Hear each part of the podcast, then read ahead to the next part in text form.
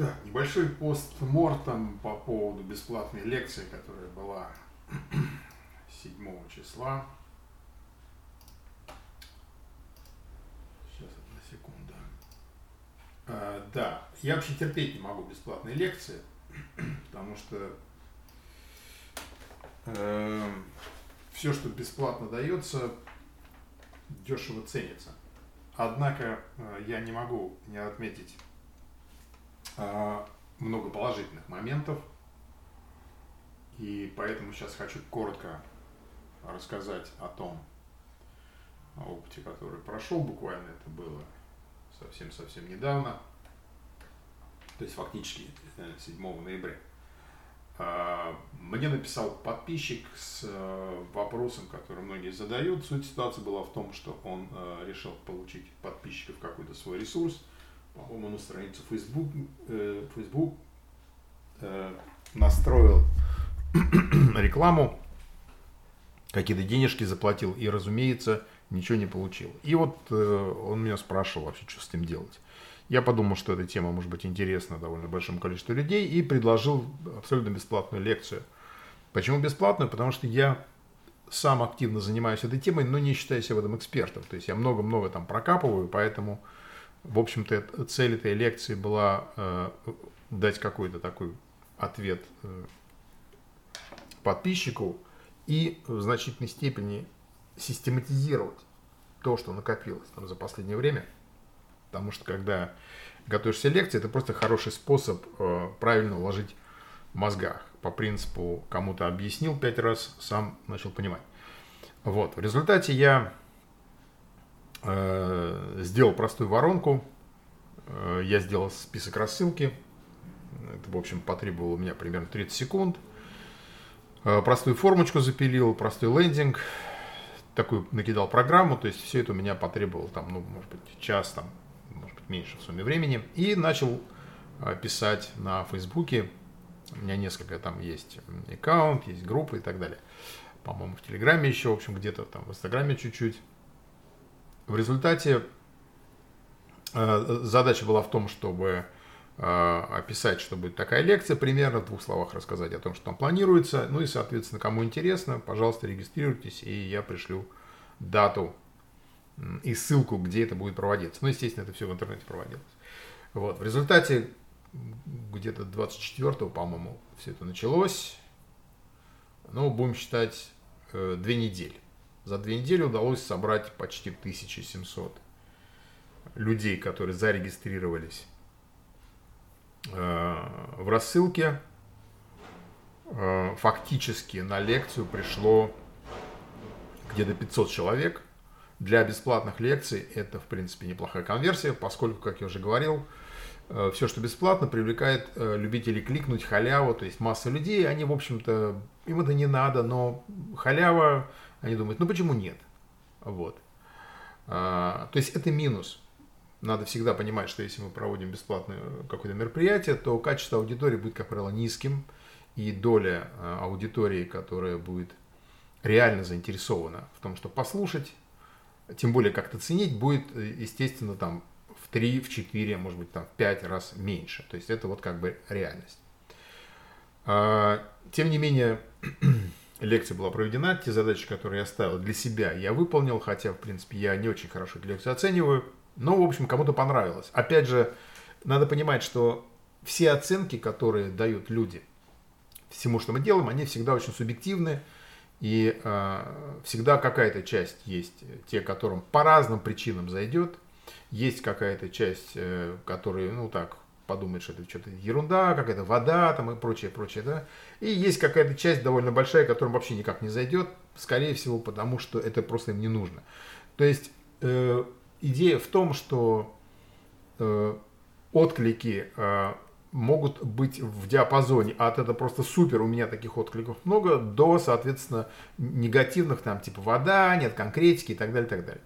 Это подобного рода отклики вообще никак не зависит от того, что мы делаем, они зависят исключительно от тех, кто слушает и от их э, уровня. Да? Если, допустим, лекция это ликбез, а в принципе, с моей точки зрения, вот эта лекция в значительной степени была ликбезом, в большей степени ориентированные не на том, как там какие-то кнопки нажимать, а фокус был на подходе. То есть почему, какие есть подходы, и какие в них плюсы и минусы, и почему, куда и зачем имеет смысл двигаться. Ну, как правило, всегда мне эта тема интересна. Почему я стараюсь не акцентировать на мелочах прикладных, потому что, как правило, материалов э, в интернете, где там вот кнопки нажимать какие, ну их просто обилие, платные, бесплатные и так далее, и так далее. Э, плюс э, наиболее серьезные темы, э, особенно связанные там с ростом, с бизнесом, э, практически нет и не, не существует а, там лекций, подходов, которые гарантированно дают результат. Вот, то есть э, все подходы сводятся к тестированию в, в том или ином виде, и дискуссии между людьми, они возникают только в том, что вот наш, наш подход к тестированию лучше, он дает лучший результат за меньшие деньги быстрее, а, или наш подход лучше. Вот. То есть поэтому, э, э, скажем так, э, существенная часть людей, они как бы просто не знают про это, про, про такие подходы. Для них такого рода подходы являются новыми, и если они их понимают, тогда действительно они начинают э, более продуктивно подходить к движению, к росту, постепенно обучаются. Да? Разумеется, те, есть люди, которые уже довольно глубоко в этом сидят, и э, либо только начали, они сталкиваются с большим количеством трудностей, и вот эта такая категория потенциальных слушателей, которые все еще пытаются искать секретные секреты успешных успехов. Да? Это, в принципе, идиоты, а, даже если они очень умные, образованные, квалифицированные, и как бы пытаться получить от них какой-то положительный фидбэк бесполезно, просто потому что они идиоты, и они ищут то, чего, в принципе, быть не может. Э, как правило, такого рода людям очень хорошо заходят крайне дорогие мануалы, которые обещают какую-то специальную технологию, секретный секрет успешного успеха за дикие деньги. Вот, естественно, ничего там нет особенного, там, как правило, сборная солянка стандартных общеизвестных вещей. Вот, но вот эта категория прагматиков, идиотов, которые ищут этого, да, они за это хорошо платят. То есть вот, э, поэтому как бы я вот туда не иду. Вот.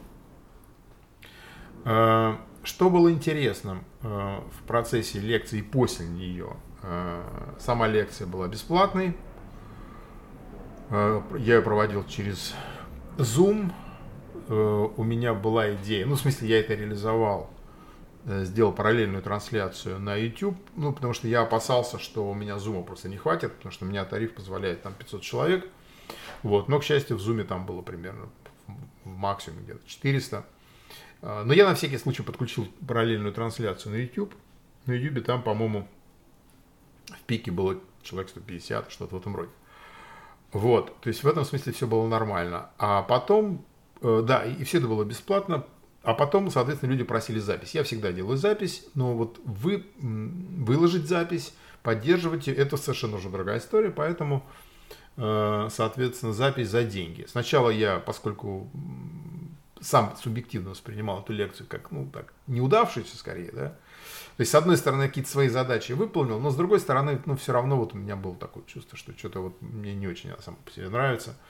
Вот, хотя, опять же, там были восторженные отклики. Поэтому я решил, что, ну, это вот для меня практически некоммерческая история. Вот, я поставил там ценник какой-то там 2 доллара. А у меня, в принципе, подпис, подписная модель. И чтобы людей там не напрягать такой полноценной подпиской, я людям поставил там вот вам э, два дня подписка там за 2 бакса. Потому что за два дня, в общем, это вполне достаточно для того, чтобы там послушать, там, почитать, ну, более чем достаточно и так далее. И самое интересное началось потом, собственно, это было для меня главным уроком, да, ну, довольно много людей там э, купили вот эти, так сказать, за копейки, да, и потом, значит, там началась история, что, э, ну, как бы, существенная часть людей, знаете, так сказать, хитрожопо стали себя вести, то есть когда там значит, подписка включалась в полную, они там начали просить деньги и так далее. Это не проблема, я все деньги вернул, но это просто лишний раз показало такую вещь, что э, надо всегда ценить то, что вы делаете, да, никакая вот эта благотворительность, она не работает никогда в целом, да. То есть, если человек э, ценит, он видит реальную ценность в том, что вы делаете, надо всегда ставить нормальную цену, никакой проблем нет. Ну, в результате я все там потом переделал, и э, сам по себе вот опыт этот был интересен, так сказать, даже не подготовка к лекции это было достаточно стандартно, а вот этот постмортом, так сказать, вот постситуация, когда я там вот все эти вещи разруливал, причем э, как бы те люди, которые ценили лекцию, да, там у них вообще вопросов не было. А это вот, как правило, халявщики, понимаете, да, то есть они вот там убивались там за двух долларов и так далее.